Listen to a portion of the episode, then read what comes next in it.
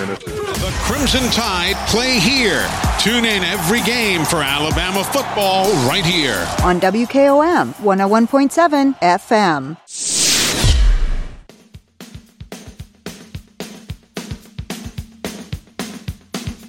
Welcome to the Big Yellow School Bus. And here's your host, Jack Cobb with Maury County Public Schools. Welcome to the Big Yellow School Bus, Maury County Public Schools talk radio show and podcast on 101.7 FM WKOM. Brought to you in partnership with many great different sponsors in our county, and especially big shout out and thank you to Caledonian Financial for everything they do in this community and for supporting the Big Yellow School Bus.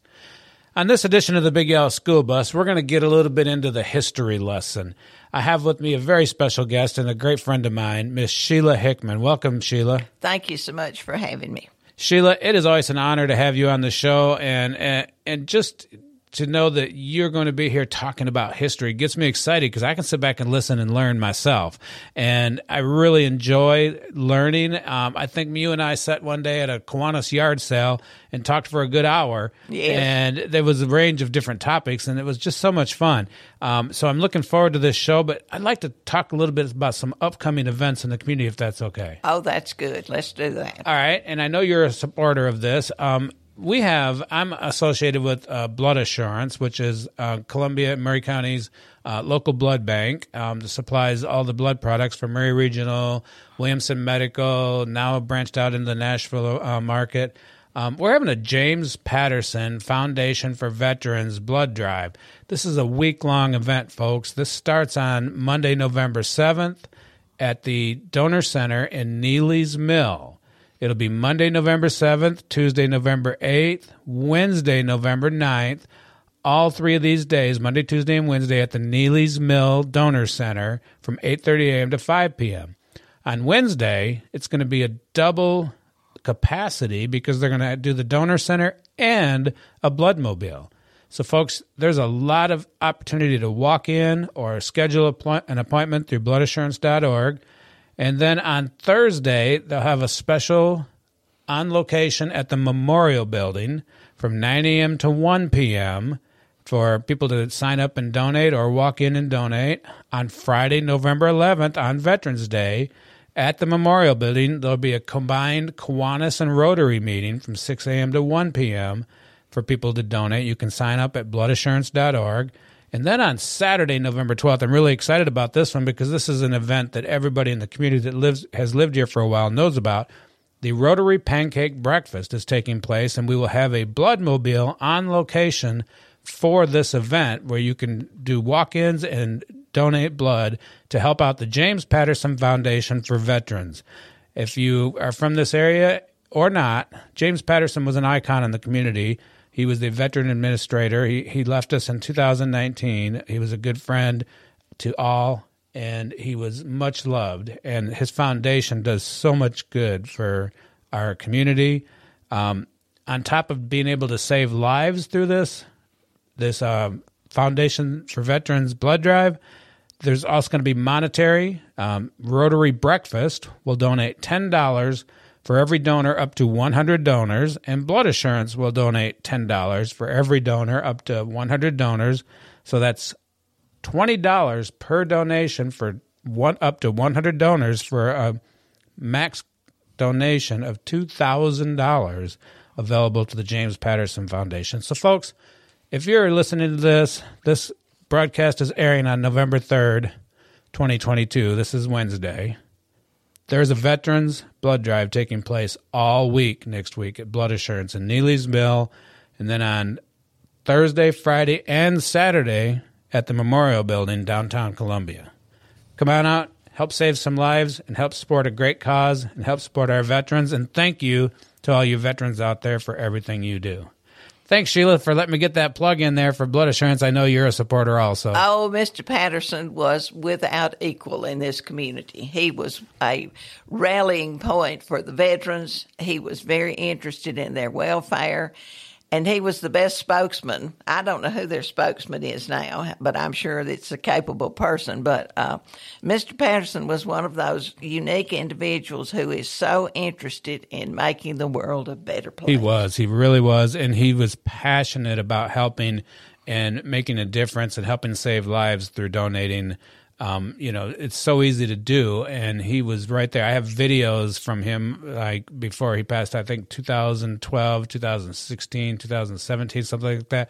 And I'll, I'll see about getting um, Blood Assurance to share them on their Facebook page because oh, that would be good. These are great memories of a great man and what he stood for and how important these things were to him. All right, so that's it on our promotional part of the show. Let's let's um, let's learn a little bit about my guest, Miss Sheila Hickman.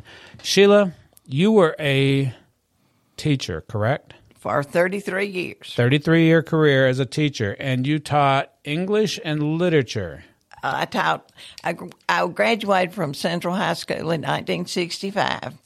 I went to David Lipscomb, graduated from there, came right back to my high school, and went to work and I stayed there 28 years. And I was so happy to have a job there. Mr. Hardison, Mr. Harold Hardison, who had been my principal, hired me. Mr. E.A. Cox, who had been superintendent since I was in the fifth grade, hired me. And so I went to work and I was so happy I would have worked for nothing that year. I was I was beyond happy. Now I don't know that I taught them anything, but I I had a, a great experience there, and and I there's a great strength in people coming back to teach at their alma mater. I had somebody one time tell me that the the main thing that was wrong with Central High School was that too many of us went went to school there, and I said, "Well, do you want me to whip you now, or would you wait till later?" and he never did answer me. He was a real peel anyway. But um, I taught there until Mr. Hickman became principal, and I had to leave because of the nepotism policy. So I went to uh, I went to Spring Hill for two weeks, and I I can't even tell you what what a comparison, what a difference there is between what I knew as the English department at Central High School and what I went to at Spring Hill. And I'm sorry if I hurt anybody's feelings, but that's just the way it was. And I thought, I'm going to die. I'm going to die. oh I, I left one day, I was so aggravated that I got in the car and went home because I just live up the way from Spring Hill. And Sarah Elizabeth said, Mama, get in that car and go back to school. So I did. And I really was, I was just at the point of collapse. And um, they were opening Cox Middle School, and one day Mary Real, who was our first principal, called and said, "Don't don't act as if you know who I am. Just talk." And she said, "On Tuesday, you're coming to E.A. Cox." I said, "Well, thank you for calling." And she said, um, we will see you uh, Tuesday morning. And I said, Well, I will see you later then. Thank you very much. And I went on back upstairs. you played the game well. Yeah, I went on back upstairs where it was at least 100 degrees. That building was miserably hot. And I got up there and I sat down and I could not figure out why I was going to her on Tuesday because school starts on Monday. And after I sat there a while, I realized Monday was Labor Day. so I went to Cox and we had a grand old time. And I was the oldest person in that building. That all those sweet young teachers were so kind to this old woman and and middle school is a very difficult age. I don't know who came up with middle school, but he probably should have been thinking of something else at that time. It is a strange configuration of children mm-hmm. who are uh, maturing but not maturing, who are still the transition. Time. Yeah, it's a yeah. it's a terrible terrible time for them.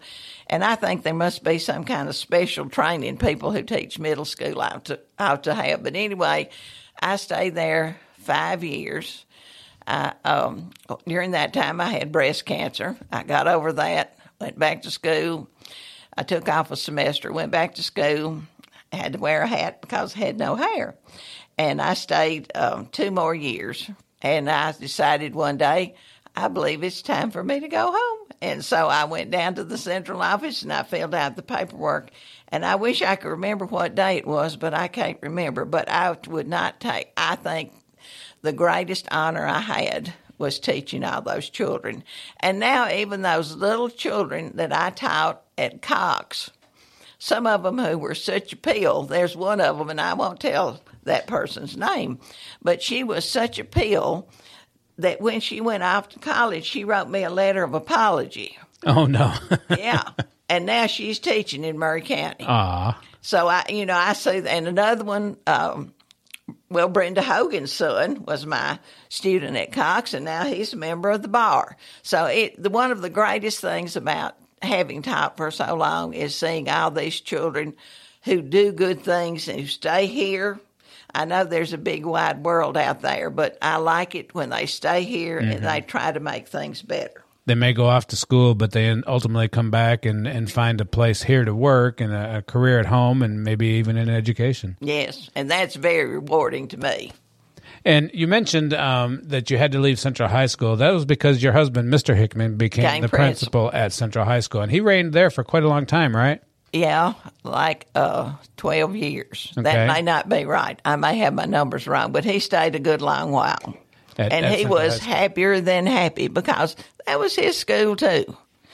And there's something built into people when when you go back to the alma mater. Mm-hmm.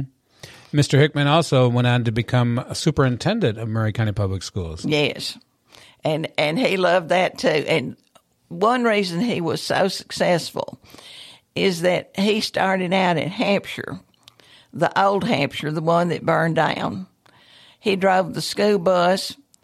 He he built the fire in the stoker. He taught about six different subjects. He coached girls and boys basketball, and he may have done something else. So he done everything you could do in the school. Mm-hmm. He just done. Then he went to Mount Pleasant where he coached some. Then he went to Whitthorne. Then they moved Whitthorne down. They moved the ninth grade from Whitthorne without adding a single brick to our building. They brought those mm-hmm. four or five hundred, whatever it was, children down there to us, and we just squashed them in and kept going. Yeah. But uh, he was he probably was as well suited for the superintendent's job as anybody could possibly be because he just done everything. Right. Well, what a great um, legacy to have, as, you know, in your family, being teachers, um, educators, administrators, and all that thank you um, for sharing that little bit about yourself. I'm not sure if the listening audience knew the depth of what you had done here in this community, and thank you for being a teacher for so many years. Well, I loved it. And let's talk about you. You wanted to come to the show today, and you wanted to talk about some history and the, and share some historical things about our school district. Well, I am very concerned that we are losing the background and the history of our community because nobody's bothering to write it down. Yeah, you got to document it. Yeah, it's just not not recorded as it should be. And I'm writing this little column for the Herald now, and that's one thing I've aimed to do with that is let's put it in writing somewhere. So maybe sometime a hundred years from now, somebody will say, "Wonder what what person wrote this." And, and if you look back on it, the the publications like local newspapers become a part of our history. Yeah and you can always go back and look at the archives and you can bring up things that from years past they they keep a very good archive and and and all kinds of things. I think every newspaper is archived. Yes, and now you can go to the Library of Congress, and a great many newspapers are digitized. And I yeah. don't know the the span of dates on that, but we we have our grasp uh, losing our grasp on what we consider a traditional newspaper, right? Because we've got so many other sources of information. I'll admit, I I, I get the Daily Herald, but I get it digitally.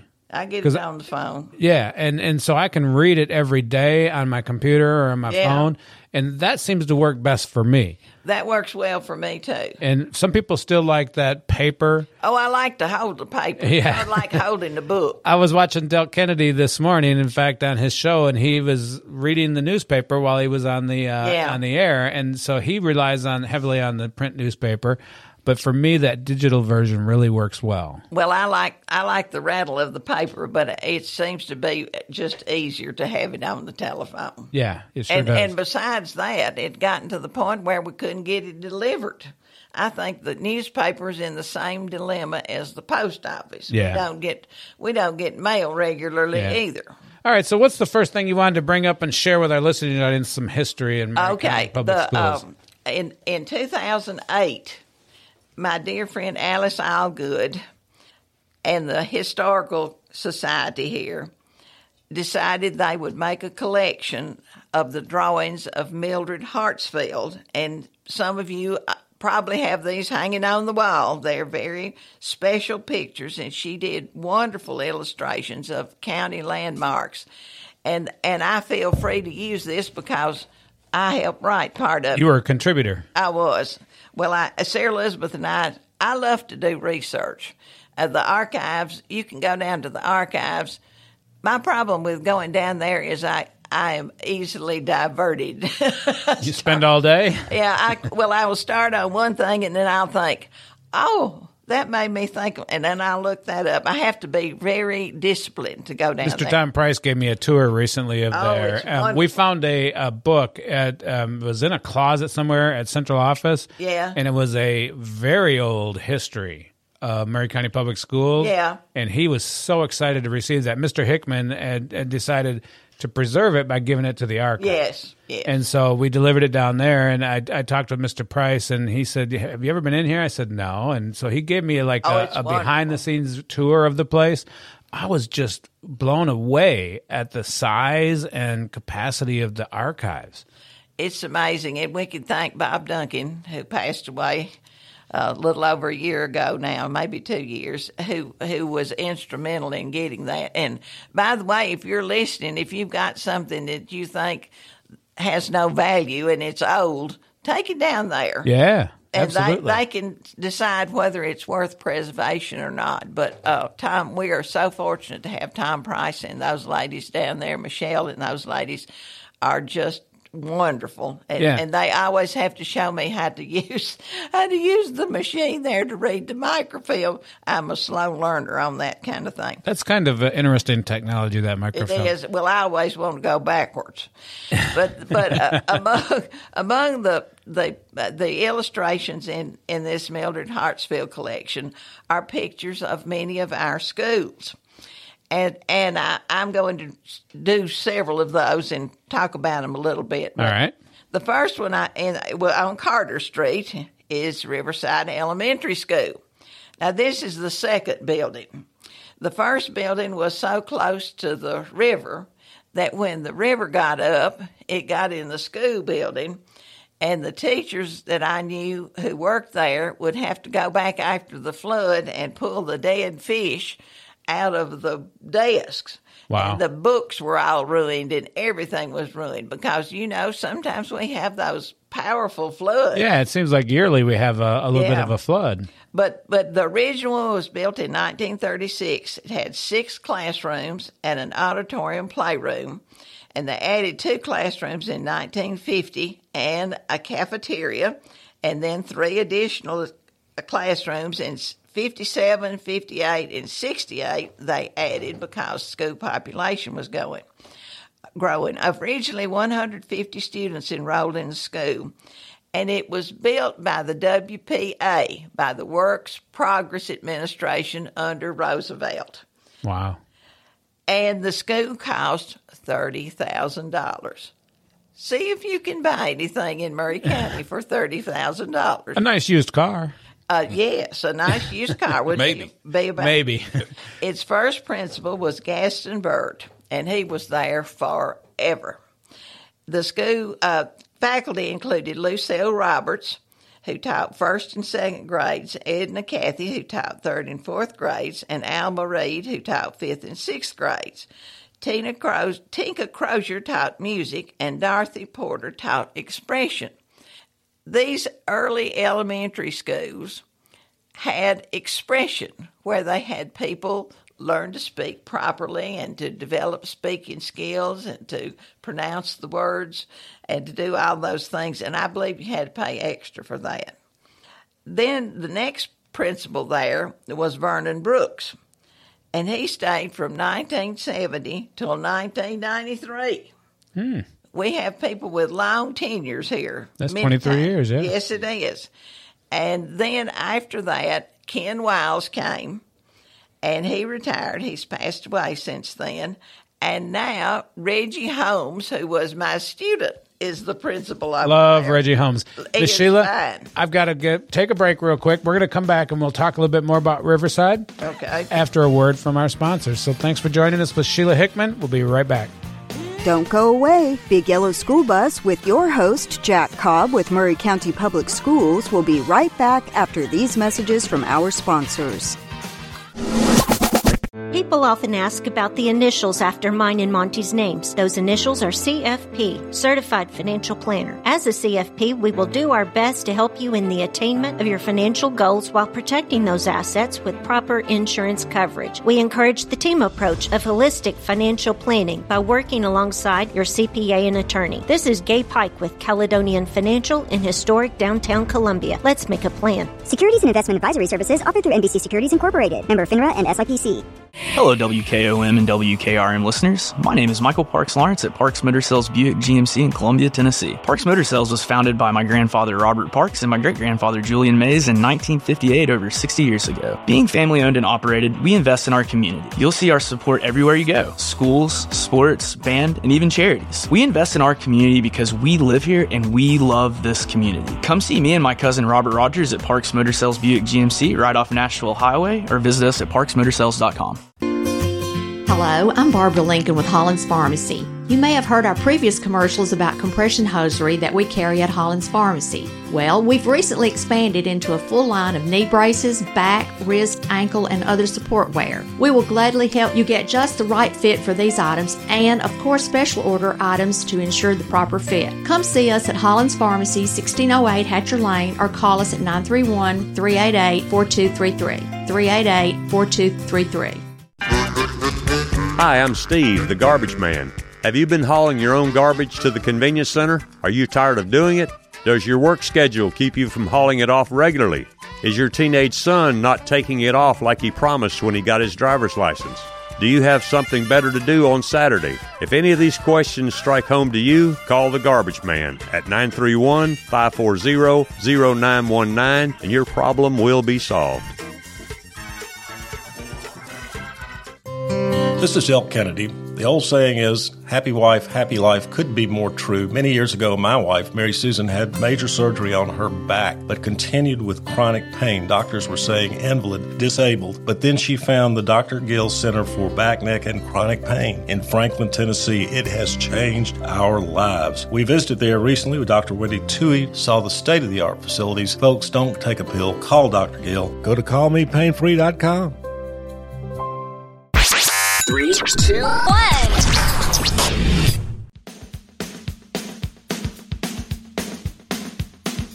Welcome back. You're listening to the Big Yellow School Bus with your host, Jack Cobb with Maury County Public Schools. Welcome back to the Big Yellow School Bus, Maury County Public Schools talk radio show and podcast. We are here with Miss Sheila Hickman, retired English and literature teacher around the 2002 time period, and we're talking about some of the history. And Sheila was just sharing before the break about Riverside Elementary School. I believe you were talking about the second building. Yes, they finally, after just wonder how many dead fish they pulled out of there. And finally, they decided in the early 1980s, they decided maybe we should tear that building down and build a new school. Yeah, and, and then they move it up They from the river. up. There was a, a recreation center there that belonged to the city. And it was kind of a Quonset hut sort of building. And they, they tore it down and they moved moved the school up. And I know they are certainly glad that the teachers don't have to worry now about dead fish and, Yeah. and ruined books. That's just one of the treats you have when you're being a teacher. It just whatever you got to do to get the classroom ready, then You do it. You do. Yeah. that's what you do. Uh, and I, and of course we I, there's not every school is not in here, Right. but a great many of them are. Well, tell us another history lesson. On All another I'm going to talk about McDowell, which is uh, long gone but not forgotten. Gone but not forgotten. That's, That's, so it. true. People, uh, Pete Sloan, my good friend, lives across the street there, and he went to school there, and I think it broke his heart I'm sure it did. to see it torn down. And I still think they made a mistake, but they didn't ask me. there were. How dare. I know. I could straighten out a lot of things if they just asked me. There you go. But they, they originally there was a building down there about where the hospital is in that general area, and there was a storm and it blew away. It, this was the terrible, terrible tornado they had in 1900, and I, I'll talk about that sometime if you want to. It it is just unbelievable. It blew the cannonballs off the gate at at what is now CA, and two by fours were bu- were pe- pro- pe- propelled into trees, and they lost lots of trees, and people died. And anyway, then they decided that uh, that was in 1988 when the when the original building was. And then in 1921, they decided they'd come a little closer to town, and the the um, building that we knew was actually built in the 70s. That was the newest building. The older building had was had to be torn down, of course. The school was named for Colonel Edward C. McDowell, who was an attorney and a native of Kentucky, married to Elizabeth Myers, who was the daughter of the Myers who owned Mercer Hall. Now, Mercer Hall is that big house that sits right down here on Mercer Court. If you're going down the street here, going down, um, going down Hampshire, going down Trotwood, I'm sorry, it's that big house on the left that sits way back. Now it belongs to, to Wally Beasley. But and is there like some apartment buildings on the Yes, right yeah, on the road right that goes yeah, to that house? then the yeah, big house- That's a pretty majestic looking home. oh, that is a magnificent home. Magnificent. and they've actually made it so you can see it by clearing some of the trees Yeah, a little bit. yeah. and, And- if and now is a good time when the fall, when the leaves Yeah. have fallen, to be able to drive by there and get a good look at that It is- house. it is so pretty. And so the first building, the first principal at the first building was a lady. Uh, Mr. Tomlinson was the principal for a while, and then Mrs. Tomlinson became the principal. So we are not.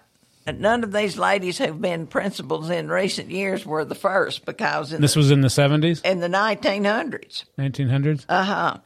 And in in celebration of our centennial, under the direction of Henry Martin Pereira, Mr. Mr. Charles Black was principal there, and then Mr. Pereira, and then I can't go much much farther than that. But the original school bell was in the yard up there, and they found it. And and uh, it had been in storage, and they found it, and they had this big to do with a parade and a mule do- drawn wagon, and the students were dressed in colonial attire. I'm not sure how that fit in. Oh, it was the bicentennial. And they had a drum and fife corps. I don't know where they got that. But afterward, the bell stood there in the yard, and of course, there was a great hue and cry about tearing that building down. And I'm sure th- that uh, that place would be needed for another school. If we continue to grow as we are growing, if they're going to build 5,000 houses, or we hear different numbers, or 15,000, or whatever it is, if every one of those families has one or two children, we're in a mess here. Yeah, we're building a new high school, as you know. Absolutely, and it's in its time. And I believe um, Superintendent Ventura made an announcement at the chamber, um, Spring Hill Chamber, that Spring Hill High School will remain a high school still. Well, that's a good thing because that might cause another war. People would not be happy if they took their And, high and I'm, away. I'm not certain, but I believe the bell you were referring to at McDowell that has been uh, put in um, safekeep. That's good because you know things have a way of being put up, and then nobody knows where we put them. That's probably about what happens at my house most of the time. Yeah, that's me too in my house. I know I've got one, but I don't know what I did with it. Mike, that doesn't happen to you, does it? No, we we just had this black hole we call a garage. Yeah, That- yeah. that just Filled. things disappear into that. That- Yeah. okay, I'm going to talk about two black schools. Okay. We still have a College Hill School Okay. over there. And, in uh, the- and let me the- back up something real quick. You said when you hired in, you had a administrator by the name of E. A. Cox. Mhm. And we now have a school that you worked at. Yes. called E.A. Cox. So that school was named after him, correct? Yes, and he's his whole story too. He In was- itself, I've heard a little bit about oh, this, and I'd love to share a- that. It is a good story, but it'll take a long time to tell that. All right, we'll we'll save that for a later date. Okay. Well, College Hill, the present College Hill, is is a resurrected, modernized, much nicer uh, facility. That building had run down, and it was in such bad shape. It was an elementary school for a long time. And then somebody had the wisdom to get it fixed up, and it and it now is used as the alternative school, and maybe for some other purposes that that's where the school board meets in the basement there. Yep, and it's also used as the um, Northfield Academy. Yeah. Oh, I and forgot about then that. And the teachers for the virtual academy. I forgot about Yep, those. Yep. So it's a very used, very well used building. But the old College Hill was established in 1881. And the first principal was this fellow named Professor Kelly, who had born in Massachusetts. And what brought him here was his father was the pastor of the Mount Lebanon Baptist Church, which is still here. So he he came to Columbia and spent the rest of his life as principal at what was called then Columbia Colored School. Remember, this was a whole different era. Mm-hmm. Educational opportunities for the black children in Columbia were very rare. In fact, education was very rare for anyone. The rich folks could send their children to places like the Athenaeum to school, and then they had what we called, what they called poor schools Mm-hmm. where just ordinary people could send their children and they might go, you know, three or four months a year, or they might be a subscription school where the parents would have to pay the teacher, or it was just very disorganized. There was, if, if you were well off, you could go to school somewhere. If you were just like me out in the farm, on the farm somewhere, you might get to go to school. You know, on that same topic, and not to don't lose your train of thought, Okay. I did an interview with Dr. Rose McClain because she Oh, was one of the first African American students at McDowell. The first. And so, yeah, she was the first. And so she shared her story by what she knew from her family and everything. It was just a powerful, powerful story. And we managed to get that into the schools through our community newsletter and even into the Daily Herald as a historical story. Well, she, Rose is a special person. She was one of my students too, and I love Rose. But at any rate, prior to the Civil War, it was difficult for anybody to go to school, black or white.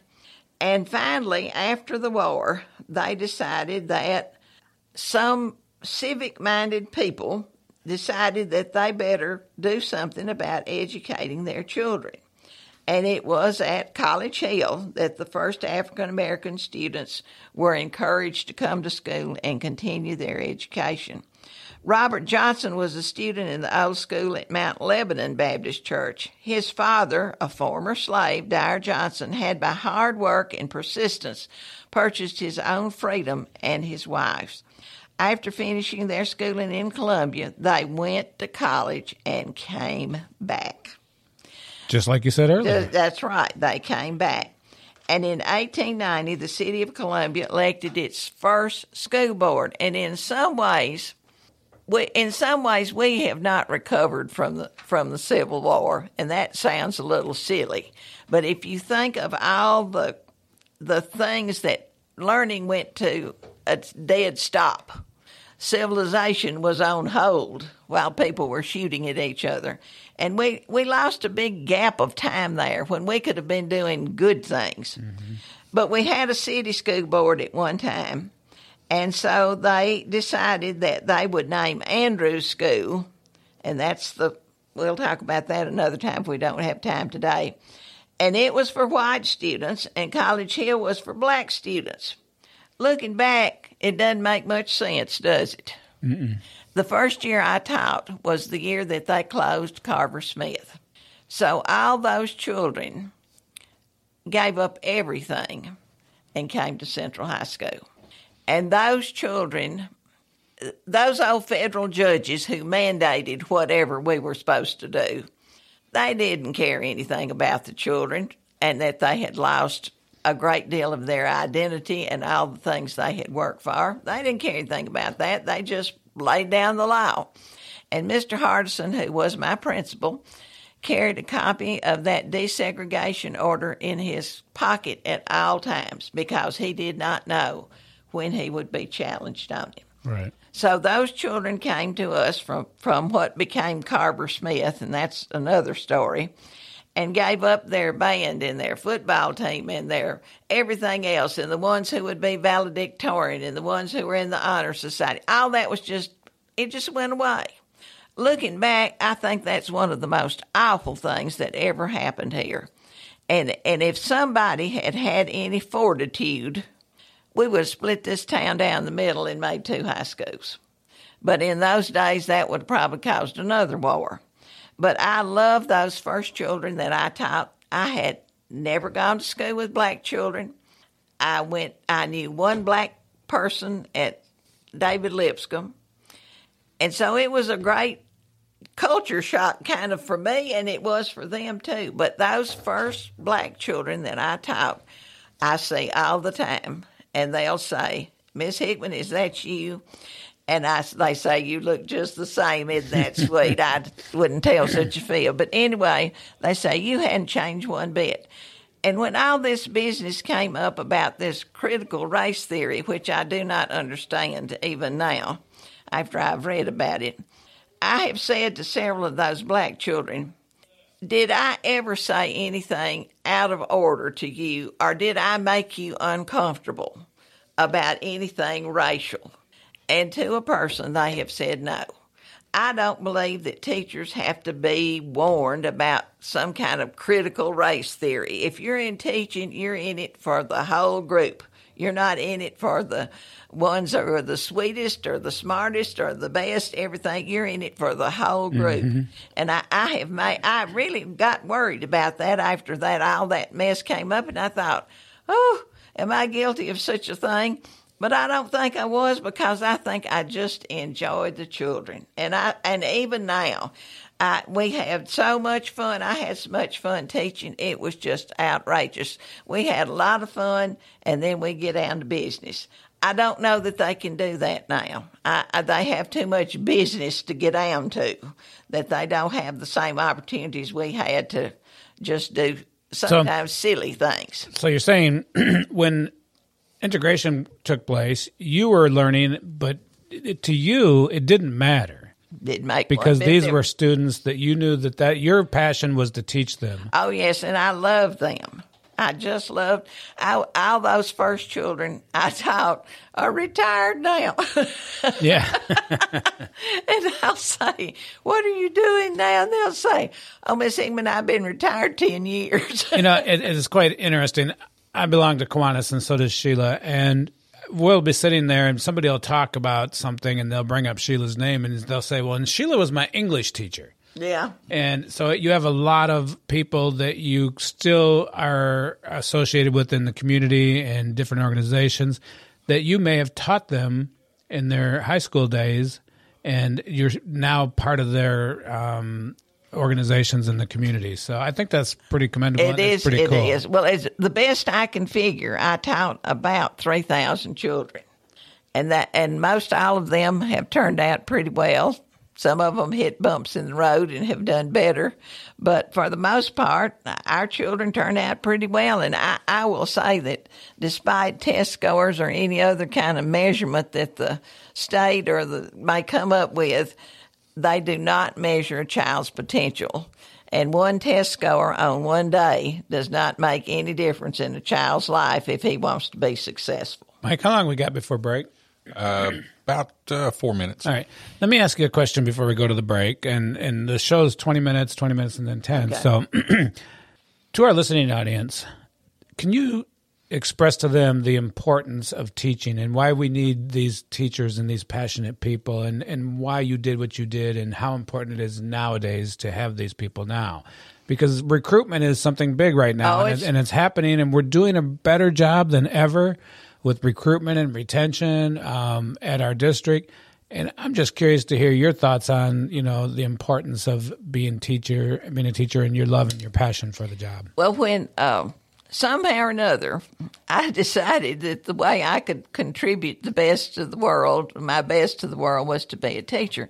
When I was in the eighth grade, I had this teacher at Whitthorne. His name is Porter King, Dr. Porter King. He is now, and and he's in the community.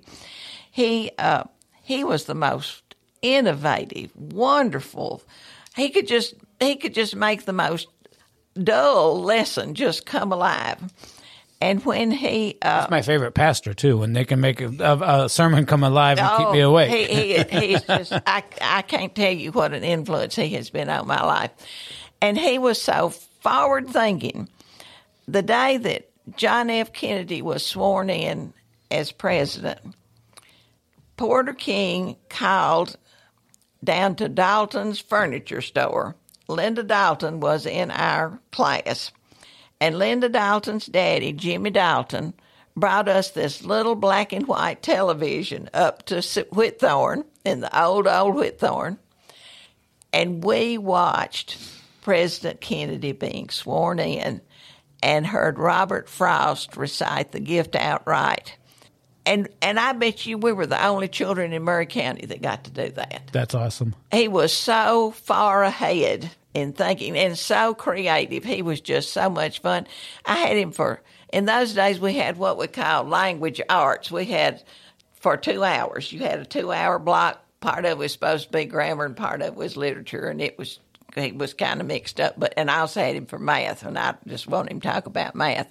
But um, he was just way ahead of the curve as far as teaching was was concerned. And I thought, well, shoot, I can do that. And then I got to high school, and I had wonderful, wonderful high school teachers. I had um, in the tenth grade, I had uh, Miss Lida Curley, and she was a lady if there ever was one. She looked every inch a teacher and professional. And then these are my English teachers. And then 11th grade, I had Miss Nady Ladd, who had come to us from Santa Fe, and she also was my typing teacher when I was a senior. And I would never have survived if I hadn't had Miss Nady for typing. And then in the 12th grade, I had Miss Virginia Graham, who was an institution unto herself. She had taught generations of people at Central High School. Her father at one time was the director of schools, Professor John Graham. And she was she was just like me. She was just eating up with school.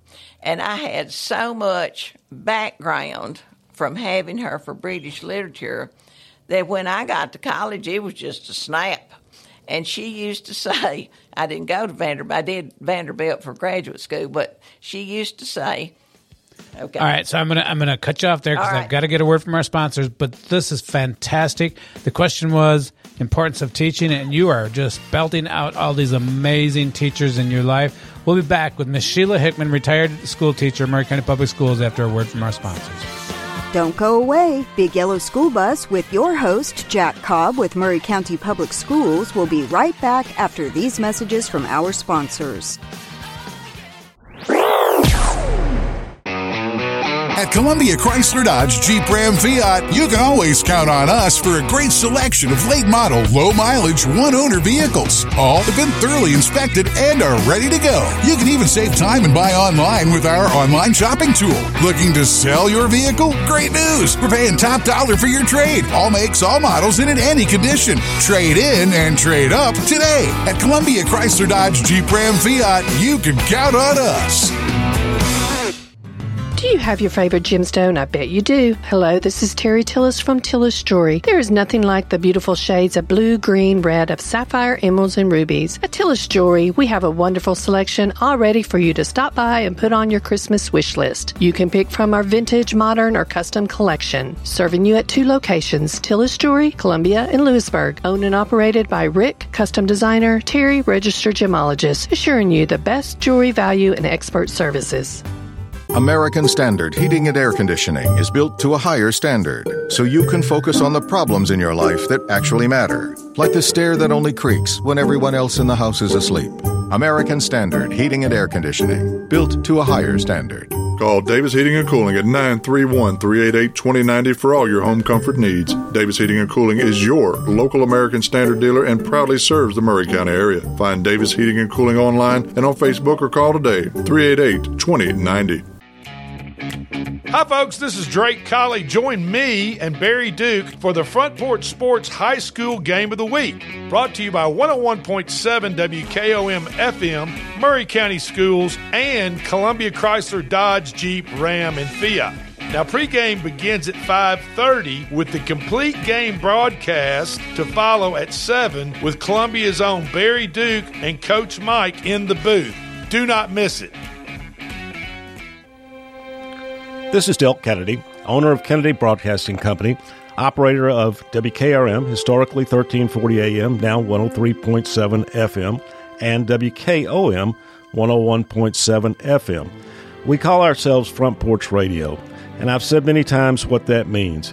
It means that we are working to connect this southern Middle Tennessee community one listener, one relationship at a time. And let me elaborate on what that means. In this community, we will relentlessly promote jobs, commerce, business, industry, education, arts, green space, music, rivers, the great outdoors, healthcare, churches, charities, sports, and all the great people of southern Middle Tennessee. Join us, help us, call us. Front Porch Radio, Delk Kennedy, thank you for listening.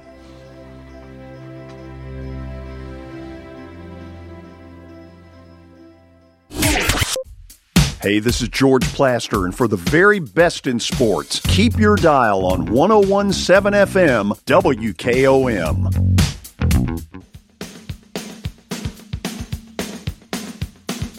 Welcome back. You're listening to the Big Yellow School Bus with your host, Jack Cobb with Maury County Public Schools. Welcome back to the Big Yellow School Bus, Maury County Public Schools talk radio show and podcast. Today, here with Miss Sheila Hickman, retired English and literature teacher. And before the break, I asked Miss Sheila about the importance of teaching and how important it was to her. And Sheila, I loved where you went with it because you started talking about all the people and all the teachers that you could remember that were so important to you. So I'll continue with that question as we continue this uh, show the importance of teaching and how important it is in the new age right now. Some uh, I will, I'll finish talking about Miss Graham, then I won't talk about these young teachers a little bit. Miss Graham had uh, graduated from Culleoka. Uh, she went to Randolph Macon in Virginia, and she came back to teach at Central. And her daddies told her that that was quite a deal that you could get a job at Central High School, and she was she was there for I guess forty years. I need to check on that but she gave us such a background in British literature and nearly worked us to death. And part of her value was that she kept us working. She would give out these long 11 by 14 sheets of questions. If we, if we were reading, if we were doing the Victorian era, she'd give out one or two, and then she'd give out three or four, and then she'd say, and only two of these are due tomorrow. and, but she kept us kept us so busy. If my teachers would have done that, I'd have fainted. well, but I have notebooks. I have all the questions on Hamlet and on Macbeth and on all the great periods in literature. And she just she just worked us hard. I don't. I think, think you appreciated that. Oh yes, I don't think the children we have now are geared to that. No, it's a different. If it's, it's a, different, different, world, it's yeah. a different world. Everything is so different. But for that time, she could not have done a better job of getting us ready for college. She, and in addition to that, every six weeks we read a book. We read Tale of Two Cities. We read Pride and Prejudice. We read one about uh, the first Queen Elizabeth. We read six outside books. Wow. Aside from all that other. And nobody ever said, Well, Miss Graham, I wished you'd just slow down a little. This is too much. because we wanted a large part of the baby boomer, boomers' philosophy is we wanted to be successful that they more uh, there were about 300 in my graduating class and more of us became teachers than anything else. We've got uh, doctors and lawyers. We've even got a catholic sister. We've got a lady Methodist preacher, but a great many of us in in the class of 1965 became teachers. Now these people who are being taught today have come up under entirely different circumstances. If you gave them a long sheet of questions to uh, answer, or just two of those long sheets by tomorrow, you'd probably have an uprising the approach to children, and this was happening even when I was at, at Cox, the approach to children has to be in tune with what they're immersed in. I don't think I could handle the cell phones in the classroom.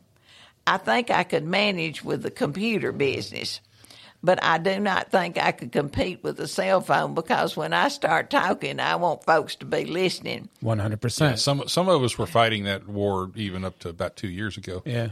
I just, I just, I might just act ugly about a cell phone. But the whole idea of moving on toward from that little black and white television that Porter had there Mm-hmm. to what we have now is a huge, giant step. It's just, I know that's redundant, but it is just a great change in what is available to these children. And these children, I say this with Ellie Grace, these children have shorter attention spans because things have been given to them in little doses mm-hmm. And they don't know somehow or another. I guess as they mature, they will, but it's hard for them to put things together. They have little spots of this and little spots of that. And I think part of that is because of the computer. Now, the computer is a wonderful resource, there's just no doubt about it. But the idea that you must tune your teaching mind to what is going to capture their interest. But I would also tell the young teachers don't be so chained to whatever the state is putting out that you can't have fun, that you can't make your lessons relevant at the same time you can make them enjoyable. And that's a hard job. Teaching is a hard job. If you do your background work in preparation for teaching the next day, you're working as hard as your students. I've read the Scarlet Letter for Lord knows how many years. I know more about the Scarlet Letter than Hawthorne ever dreamed of. And I read it every night. If we had chapter four, I read chapter four. I read it every night. I read my lesson before I went to school. And preparation will save a great many teachers who are struggling now. So, passion, Yes. love for teaching, um, adaptability, Yes.